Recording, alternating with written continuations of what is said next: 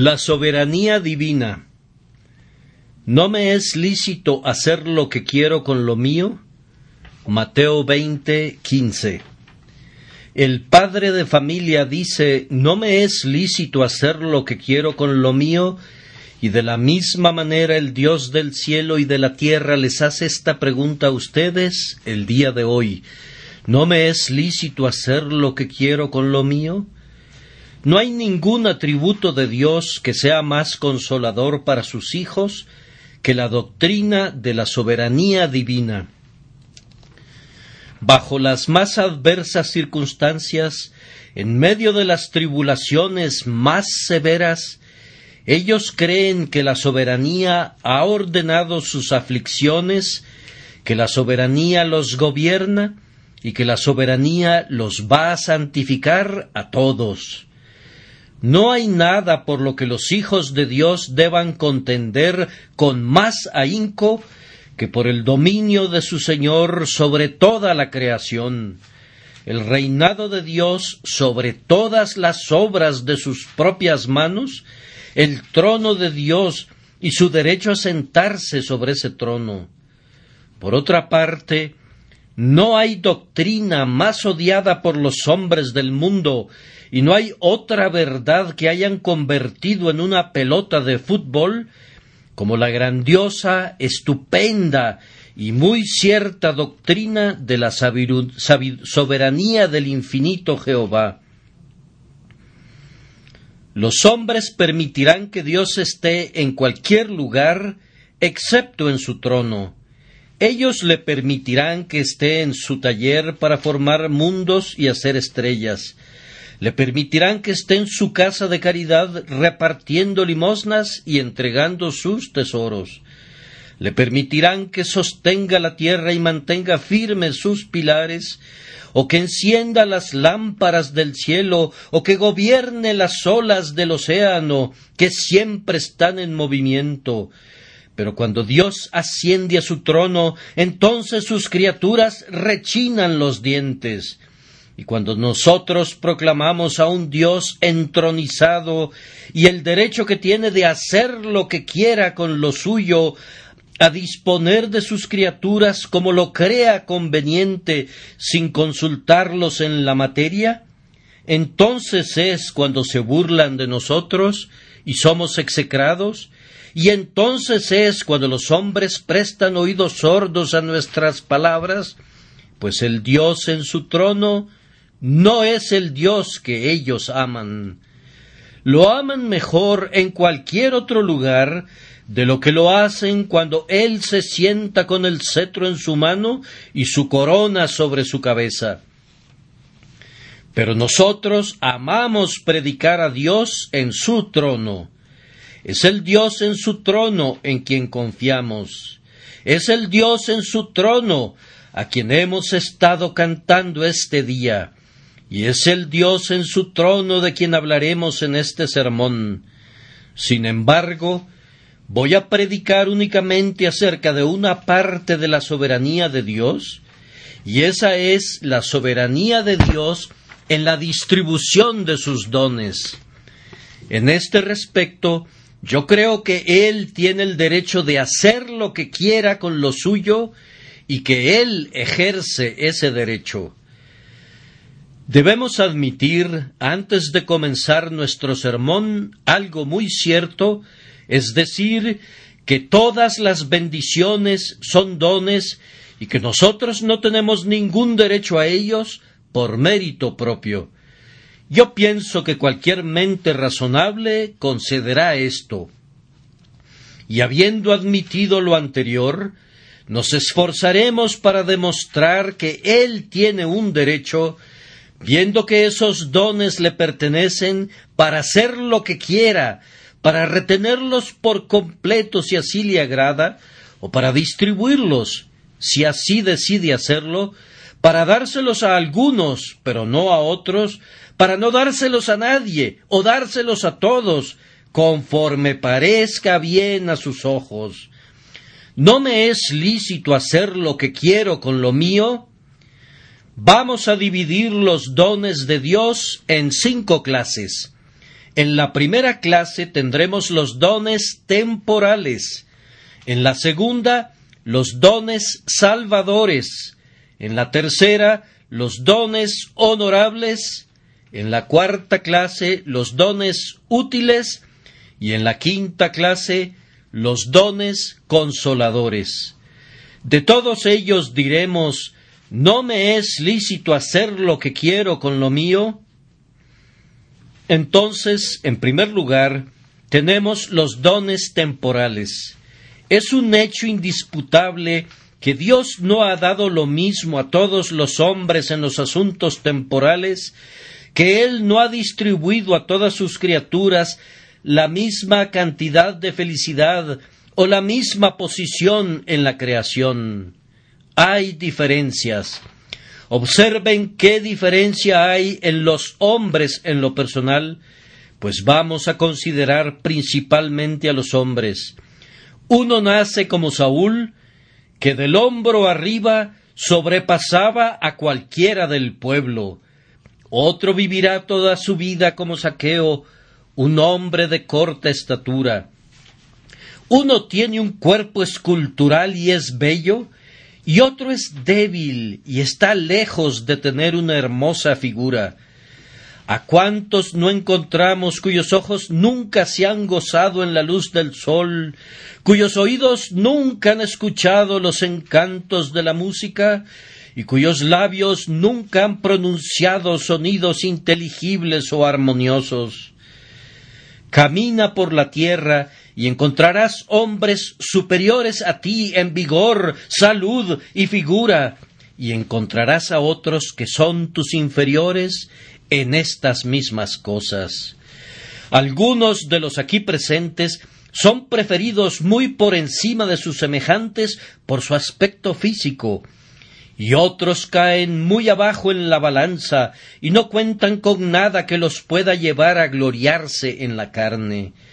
¿Por qué Dios ha dado a un hombre belleza y a otro no se la ha dado? A uno le ha dado todos sus sentidos, mientras que a otro solo unos cuantos. ¿Por qué en algunos se le ha despertado el sentido del entendimiento, mientras que otros están obligados a cargar con un cuerpo terco y lento? Nosotros respondemos, y que los demás digan lo que quieran, que no se puede dar ninguna otra respuesta excepto esta. Sí, Padre, porque así te agradó. Los viejos fariseos preguntaban ¿Quién pecó, éste o sus padres, para que haya nacido ciego? Sabemos que no fue a causa del pecado de sus padres, ni del pecado del Hijo que éste haya nacido ciego, o que otros hayan sufrido desgracias similares, sino que Dios ha hecho como ha querido en la distribución de sus beneficios terrenales, y así ha dicho al mundo ¿No me es lícito hacer lo que quiero con lo mío? Observen también ¿Qué diferencia existe en la distribución de los dones mentales? No todos los hombres son como Sócrates, solo hay unos cuantos como Platón. Eventualmente, por aquí y por allá, nos encontramos con un Bacon. Muy de vez en cuando conversaremos con Sir Isaac Newton. Algunos tienen estupendos intelectos con los que pueden descubrir los secretos, sondear las profundidades de los océanos, medir la altura de los montes, desdoblar los rayos del sol y pesar las estrellas. Otros no tienen sino mentes superficiales, Tú puedes intentar educarlos y educarlos, pero nunca lograrás que sean grandes. No puedes mejorar lo que no está allí. No tienen talento y tú no puedes dárselo. Cualquiera puede ver que hay una inherente diferencia en la gente desde el mismo nacimiento. Algunos, con tan solo un poco de educación, sobrepasan a quienes han recibido una preparación elaborada. Tenemos a dos muchachos educados en la misma escuela enseñados por el mismo maestro y que se han aplicado a sus estudios con la misma diligencia, pero uno de ellos destacará muy por encima del otro. ¿Por qué ocurre esto? Porque Dios afirma su soberanía tanto sobre la mente como sobre el cuerpo. Dios no nos ha creado iguales, sino que ha diversificado sus dones. Un hombre puede ser tan elocuente como Whitfield, otro tartamudea aunque sólo hable tres palabras en su idioma natal. ¿Qué es lo que ocasiona estas tremendas diferencias entre hombre y hombre? Respondemos que debemos referirlo todo a la soberanía de Dios, que hace como quiere con lo suyo. De nuevo observen cuáles son las diferencias de las condiciones de los hombres en este mundo. Se descubren de tiempo en tiempo mentes poderosas en hombres cuyos miembros arrastran las cadenas de la esclavitud y cuyas espaldas son descubiertas para recibir latigazos, tienen su piel negra, pero en la mente son muy superiores a sus brutales amos. De la misma manera también en Inglaterra descubrimos hombres sabios que a menudo son muy pobres y hombres ricos que con frecuencia son ignorantes y vanos. Uno viene al mundo para ser cubierto de inmediato con púrpura imperial.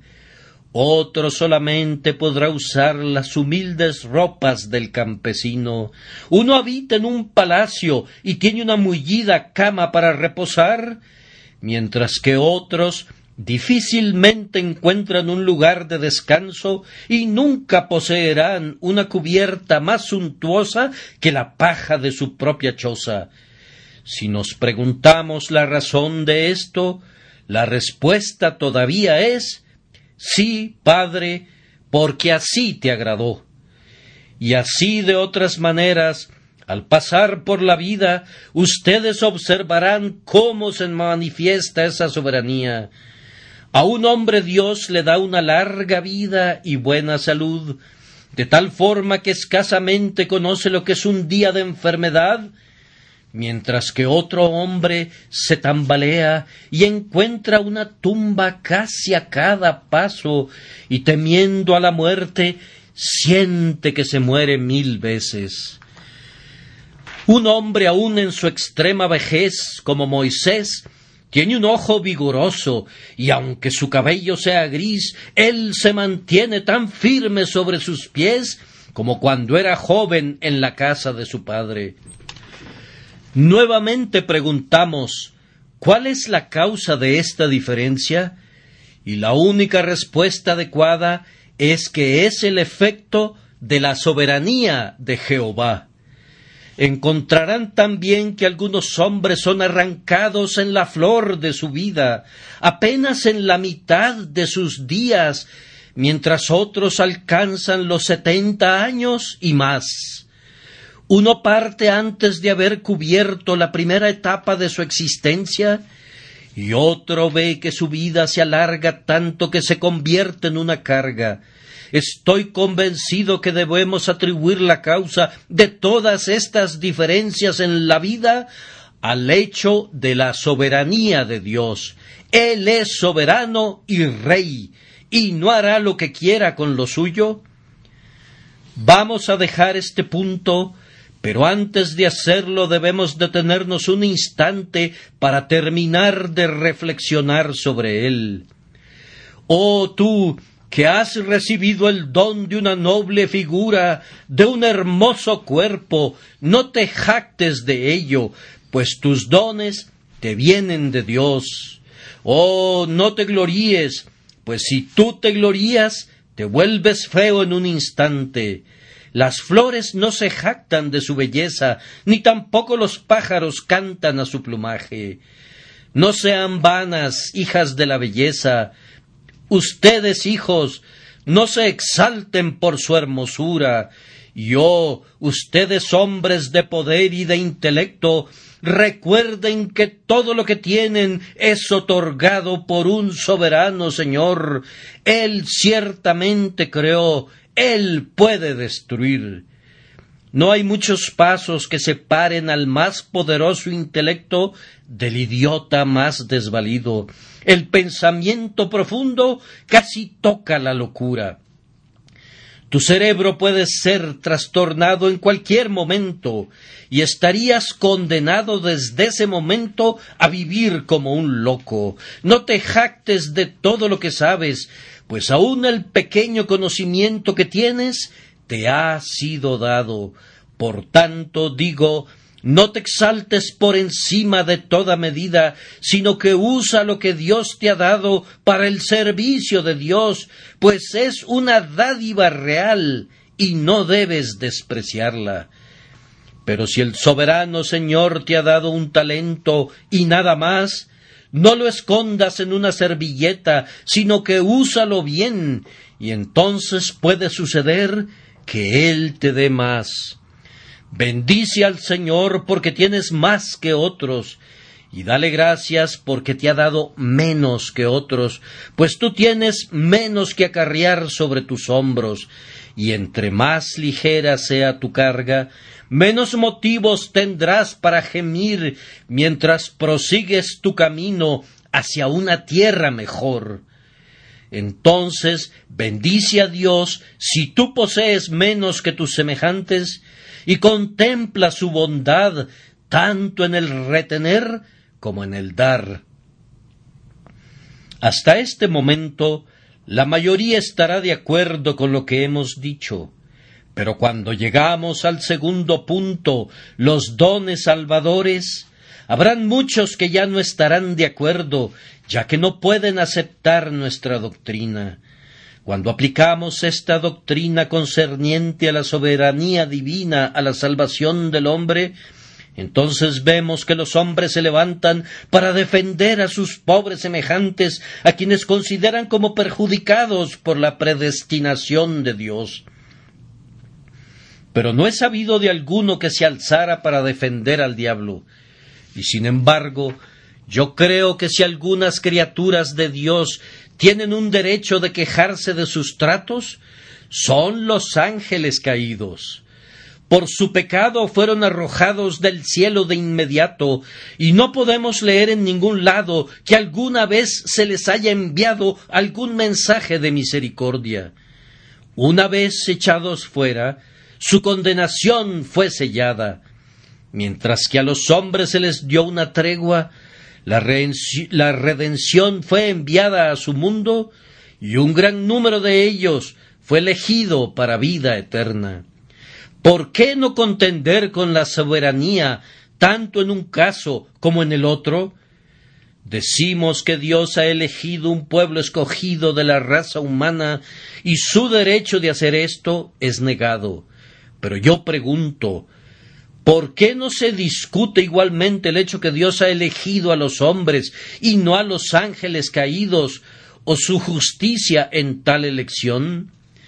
Si la salvación fuera un asunto de derecho, ciertamente los ángeles tendrían tanto derecho como los hombres. ¿Acaso no estaban colocados en una dignidad superior? ¿O acaso pecaron más? Creemos que no. El pecado de Adán fue tan deliberado y completo que no podemos imaginar un pecado mayor que el que cometió.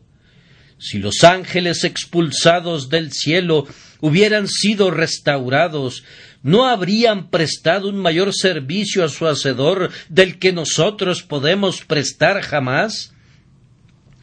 Si se nos hubiera permitido juzgar este asunto, habríamos liberado a los ángeles y no a los hombres.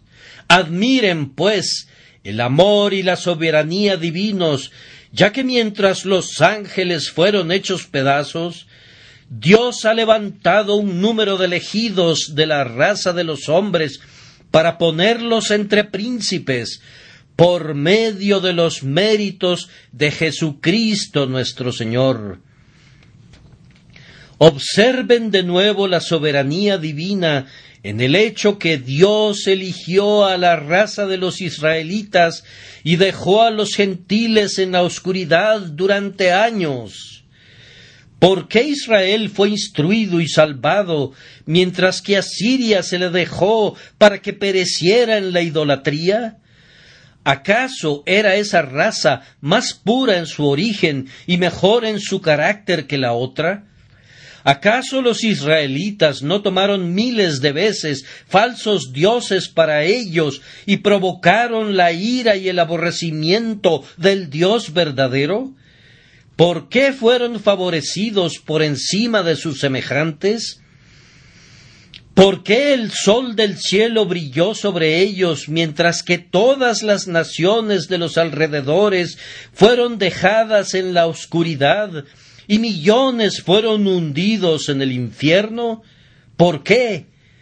La única respuesta que puede darse es esta que Dios es un soberano y de quien quiere tiene misericordia y al que quiere endurecer, endurece. Y ahora también, ¿por qué Dios nos ha enviado su palabra mientras que una multitud de personas permanece todavía sin su palabra? ¿Por qué cada uno de nosotros viene al tabernáculo de Dios domingo tras domingo, gozando del privilegio de escuchar la voz del ministro de Jesús, mientras que otras naciones no han sido bendecidas de esa manera? ¿Acaso Dios no pudo haber hecho que la luz resplandeciera en las tinieblas allí, al igual que aquí? ¿No hubiera podido Él, si así lo hubiera querido, haber enviado mensajeros ligeros como la luz para proclamar su Evangelio por toda la tierra? Podría haberlo hecho si hubiera querido. Como sabemos que no lo ha hecho así, nos inclinamos en mansedumbre, confesando el derecho que Él tiene de hacer lo que quiera con lo suyo. Pero permítanme que recalque la doctrina una vez más. Contemplen cómo Dios despliega su soberanía en que de la misma congregación, entre quienes escuchan al mismo ministro y oyen la misma verdad, uno es tomado y el otro es dejado. ¿Por qué es que para una de las personas que me escucha y que se sienta en aquella banca, y para su hermana que está sentada a su lado, el efecto de la predicación es diferente?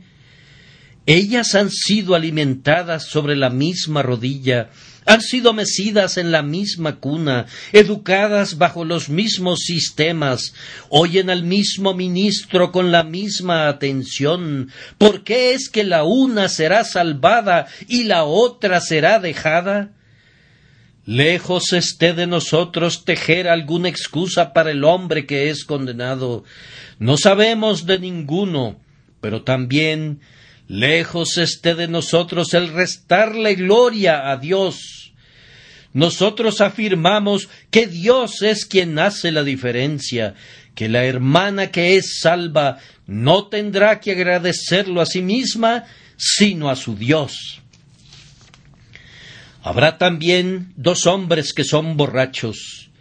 Alguna palabra predicada traspasará a uno de ellos de lado a lado, mientras que el otro se quedará sentado inconmovible, aunque en todos los aspectos ambos sean exactamente lo mismo, tanto en constitución como en educación.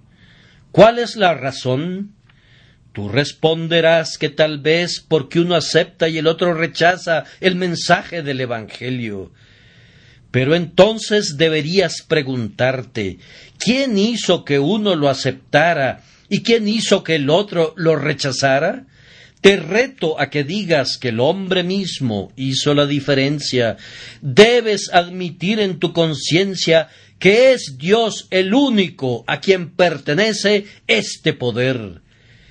Pero a quienes no les gusta esta doctrina, están sin embargo levantados en armas en contra nuestra, y ellos se preguntan ¿Cómo puede Dios en justicia hacer tal acepción entre los miembros de su familia? Supongan que un padre tiene un cierto número de hijos y que a uno de ellos diera todos sus favores y a los demás los dejara sumidos en la miseria. ¿No diríamos nosotros que se trata de un padre duro y cruel? Yo respondo que así es. Pero los casos no son los mismos.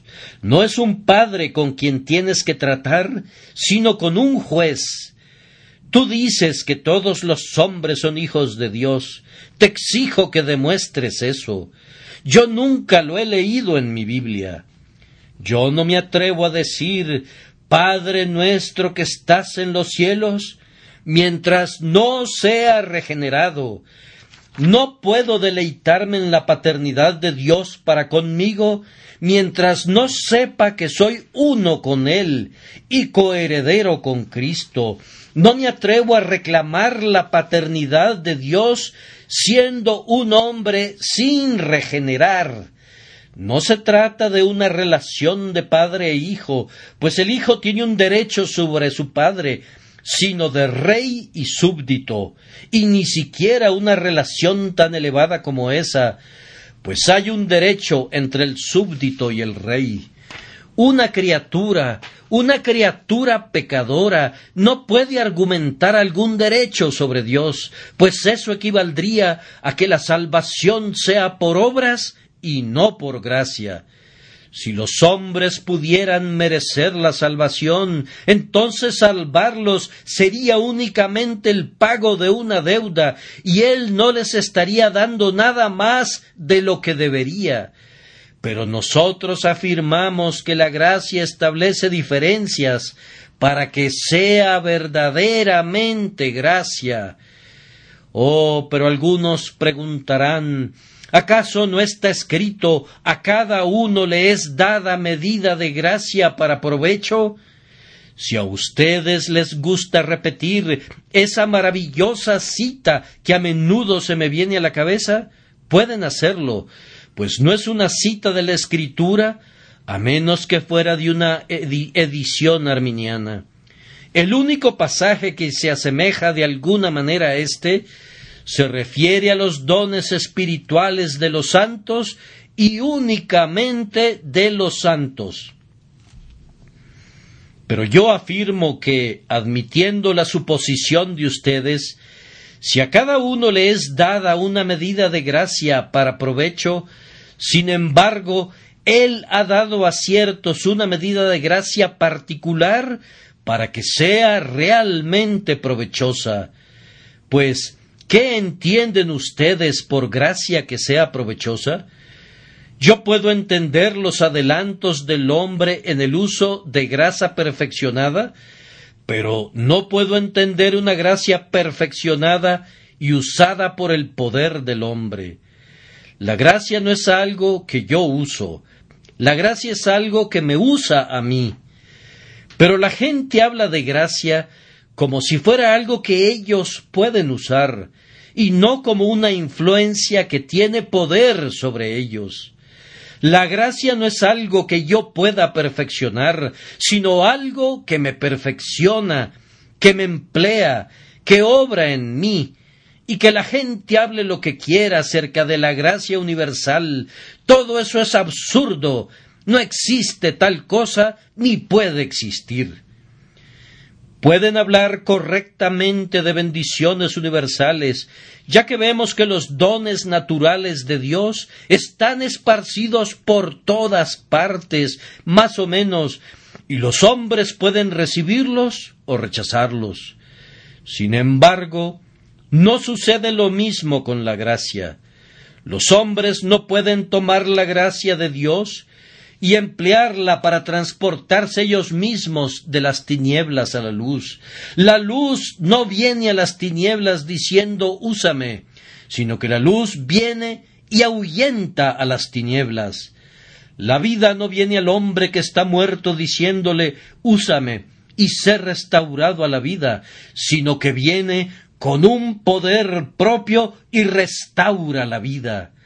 La influencia espiritual no viene a los huesos secos diciéndoles usen este poder y revístanse de carne, sino que viene y los reviste de carne y la obra está hecha. La gracia es algo que viene y ejerce una influencia sobre nosotros. Únicamente la voluntad soberana de Dios nos convierte en herederos de la gracia, nacidos a imagen de su Hijo, una raza creada de nuevo. Y nosotros les decimos a todos ustedes que rechinan sus dientes al oír esta doctrina, ya sea que lo sepan o no, que ustedes tienen una buena dosis de enemistad contra Dios en sus corazones, pues hasta que no sean conducidos a conocer esta doctrina, hay algo que todavía no han descubierto, que los opone a la idea de un Dios absoluto, un Dios sin límites, un Dios sin cadenas, un Dios inmutable y un Dios con un libre albedrío que a ustedes les encanta demostrar que poseen las criaturas. Estoy persuadido que la soberanía de Dios debe ser sostenida por nosotros si queremos gozar de un saludable estado mental. La salvación es de Jehová. Entonces denle toda la gloria a su santo nombre, a quien pertenece toda la gloria. En tercer lugar, Vamos a considerar ahora las diferencias que Dios a menudo establece en su iglesia en cuanto a dones honorables. Hay una diferencia hecha entre los propios hijos de Dios cuando son sus hijos. Fíjense en lo que quiero decir. Uno tiene el don honorable del conocimiento, mientras que otro sabe muy poco. Me encuentro de vez en cuando con un amado hermano cristiano con quien podría hablar durante un mes y le aprendería algo cada día. Ha tenido una profunda experiencia, él se ha asomado a las cosas profundas de Dios y toda su vida ha sido un perpetuo estudio donde quiera que ha estado. Él parece haber recogido pensamientos no simplemente de los libros, sino también de los hombres, de Dios y de su propio corazón. Él conoce todos los recodos y los embrollos de la experiencia cristiana. Él entiende las alturas, las profundidades, las longitudes y las anchuras del amor de Cristo que exceden a todo conocimiento. Él ha conseguido una idea grande, un íntimo conocimiento del sistema de gracia y puede defender los tratos del Señor con su pueblo. Luego te encuentras con otro que ha pasado por muchos problemas, pero que no tiene un profundo conocimiento de la experiencia cristiana. No aprendió ni un solo secreto en todas sus tribulaciones salía a tropiezos de un problema para meterse de inmediato en otro, pero nunca se detuvo para levantar alguna de las joyas que estaban enterradas en el lodo. Nunca intentó descubrir las preciosas perlas escondidas en sus aflicciones. Sabe apenas un poco más acerca de las alturas y de las profundidades del amor del Salvador de lo que sabía cuando vino por primera vez al mundo.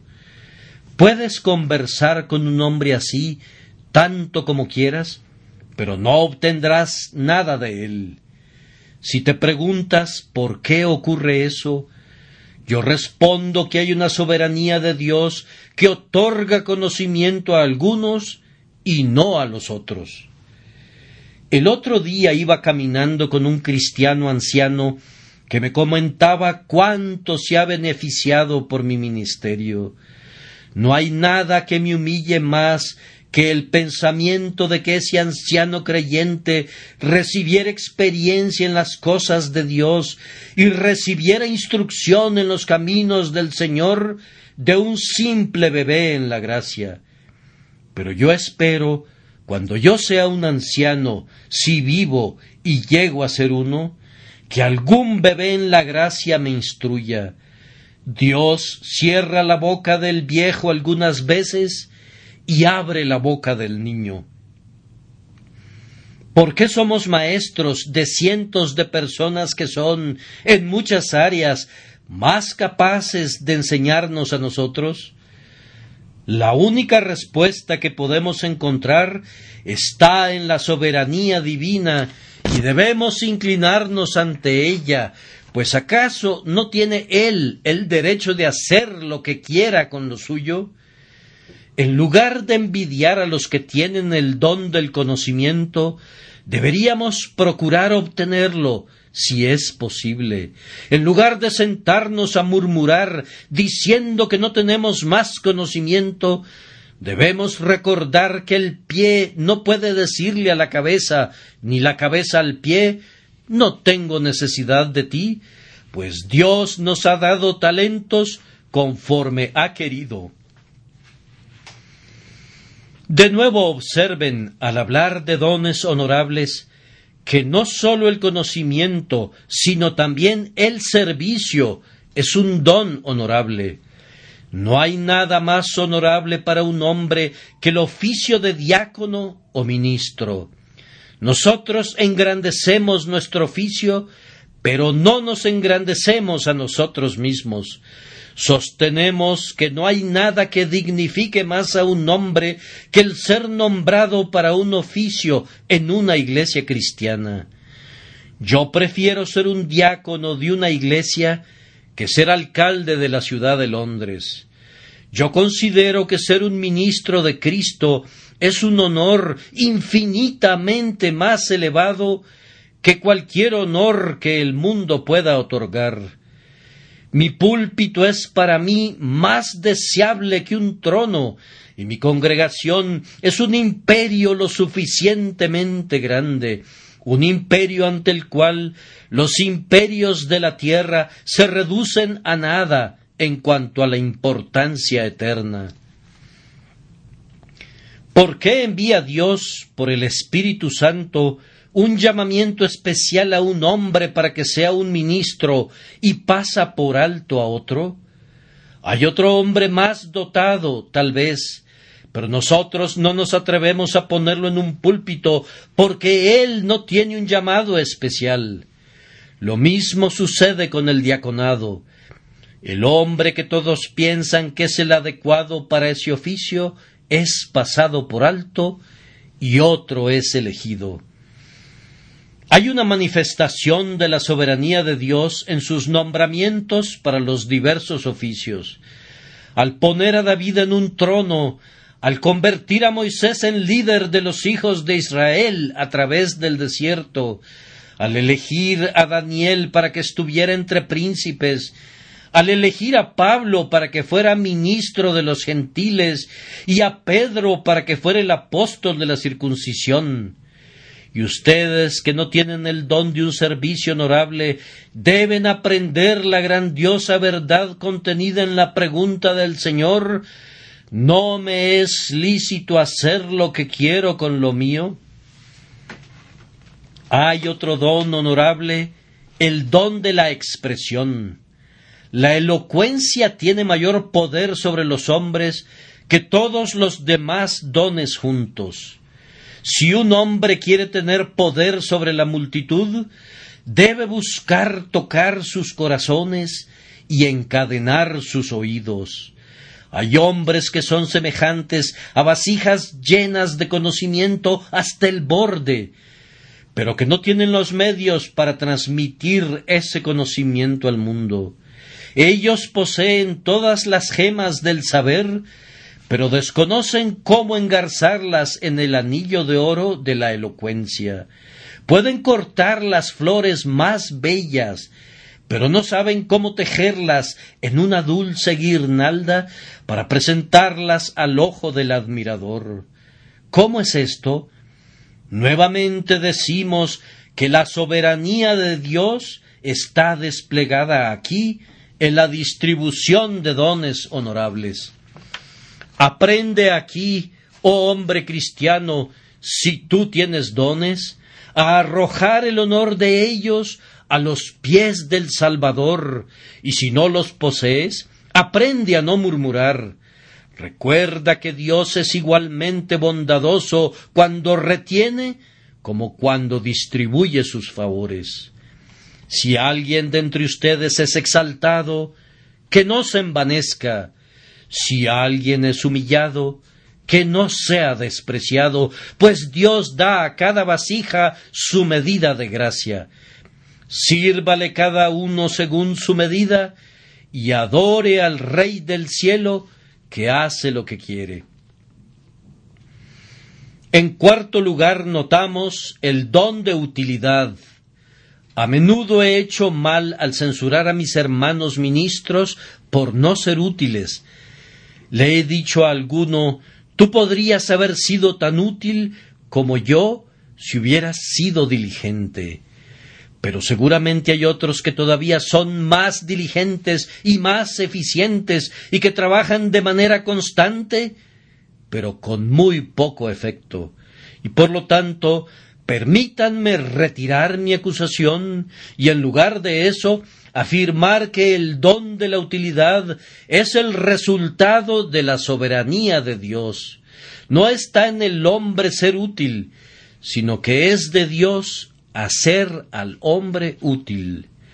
Nosotros podremos trabajar con toda nuestra fuerza, pero únicamente Dios puede hacernos útiles.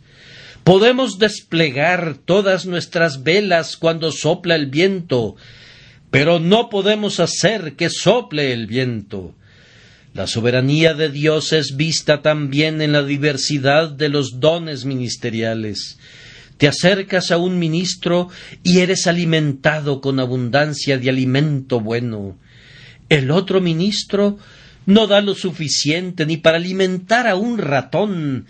Tiene abundancia de censura, mas no tiene alimento para el Hijo de Dios.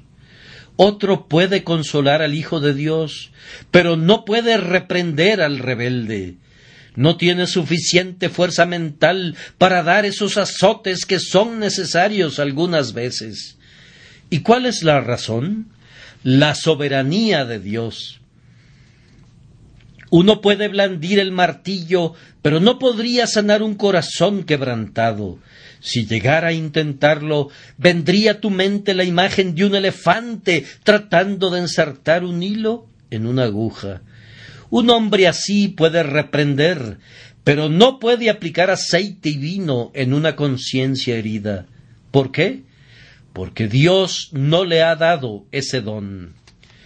Hay otro que siempre predica sobre la teología práctica y muy raramente se refiere a temas doctrinales. Otro es todo doctrina y no puede predicar mucho acerca de Jesucristo y el crucificado. ¿Por qué? Dios no le ha dado el don de doctrina. Otro siempre predica a Jesús, bendito Jesús, hombres de la escuela de Hawker, y muchos dicen, Oh, ellos no nos dan suficiente experiencia, ellos no se internan en la profunda experiencia de la corrupción que aflige a los hijos de Dios. Pero nosotros no les echamos la culpa por esto. Ustedes notarán que del mismo hombre brotarán a veces arroyos de agua viva, mientras que en otros momentos estará totalmente seco. Un domingo te retiras de la iglesia refrescado por la predicación y el domingo siguiente no recibes ningún bien.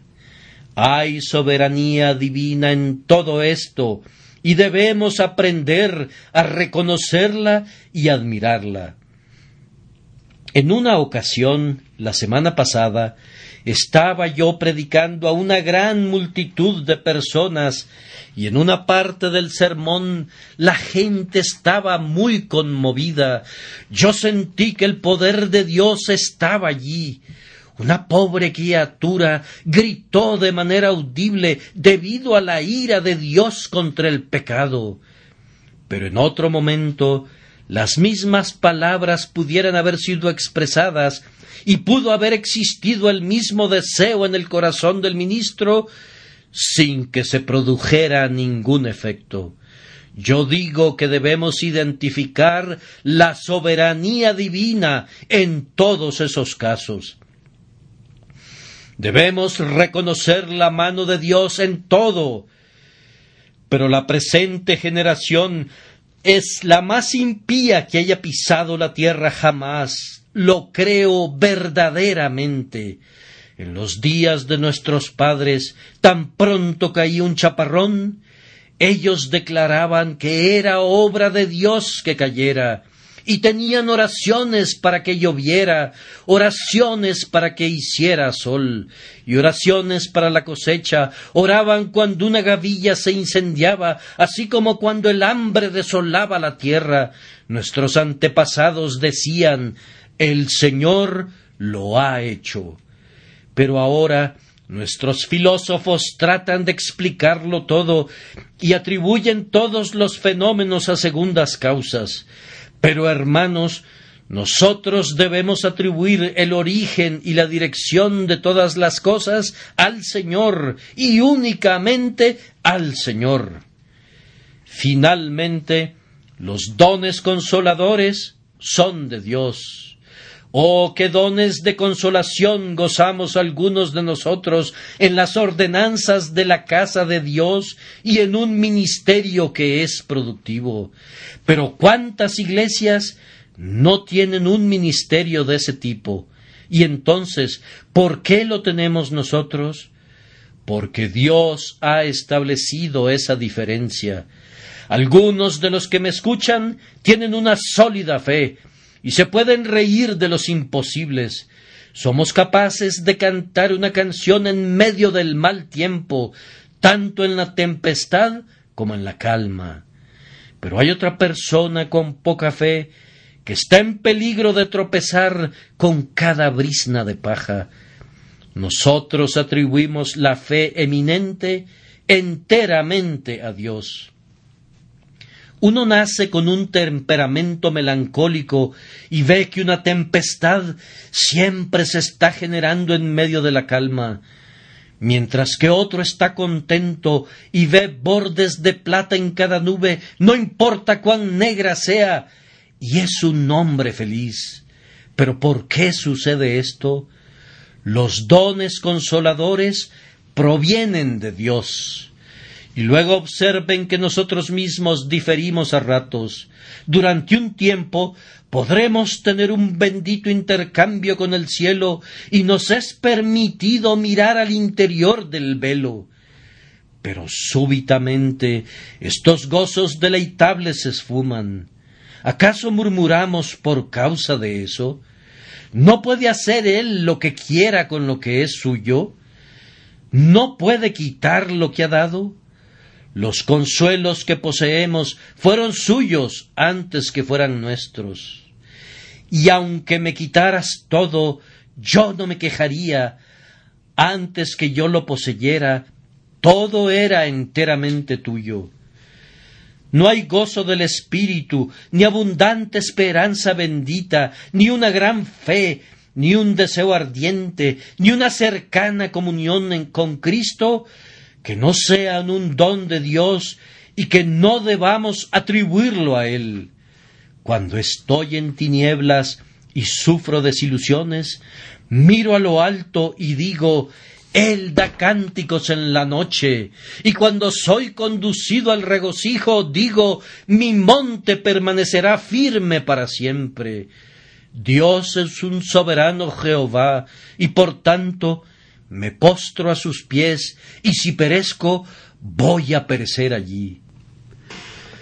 Pero déjenme decir, hermanos, que esta doctrina de la soberanía divina está muy lejos de hacer que ustedes se sienten con pereza, sino que espero en Dios que tendrá la tendencia de humillarlos y de conducirlos a decir yo soy indigno de la más pequeña de todas tus misericordias. Siento que tú tienes el derecho de hacer conmigo lo que quieras. Si tú me aplastas a mí, pobre gusano indefenso, no serás afrentado. No tengo el derecho de pedirte que tengas compasión de mí, excepto esto, que necesito tu misericordia. Señor, si tú quieres, Tú puedes perdonar y jamás diste tu gracia a alguien que la necesitara más ardientemente. Puesto que estoy vacío, lléname con el pan del cielo, puesto que estoy desnudo, vísteme con tu manto, puesto que estoy muerto, dame la vida. Si suplicas así, con toda tu alma y con toda tu mente, aunque Jehová es soberano, él extenderá su cetro y salvará, y vivirás para adorarlo en la belleza de su santidad, amando y adorando su soberanía llena de gracia. El que creyere es la declaración de la Escritura, y fuere bautizado, será salvo, mas el que no creyere será condenado.